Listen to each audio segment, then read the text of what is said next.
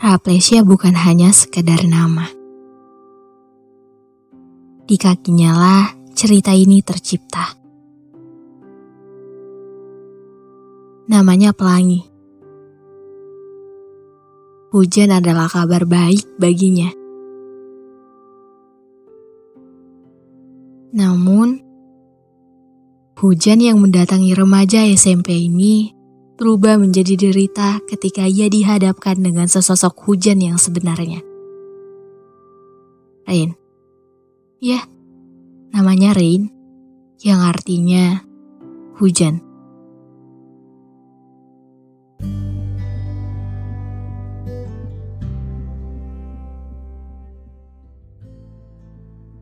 Namanya Rain. Citranya amat buruk di mata pelangi.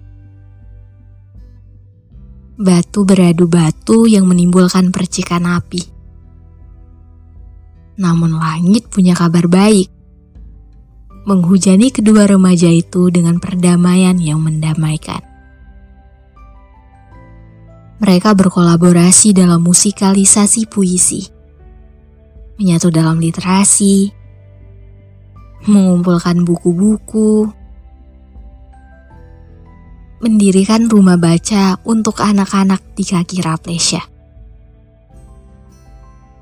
Dan namanya Pak Buyung. Hari-hari kerjanya mendirikan rumah. Tapi ia selalu lupa membangun tempat tinggal untuk keluarga tercinta. Di sanalah. Di kaki Raplesya yang indah, Pelangi, Rain, dan Pak Buyung merajut kisah tentang kesenangan dalam impian, pertentangan, ketidakadilan, penderitaan, kepergian, tentang kaki Raplesya yang telah menjadi rumah.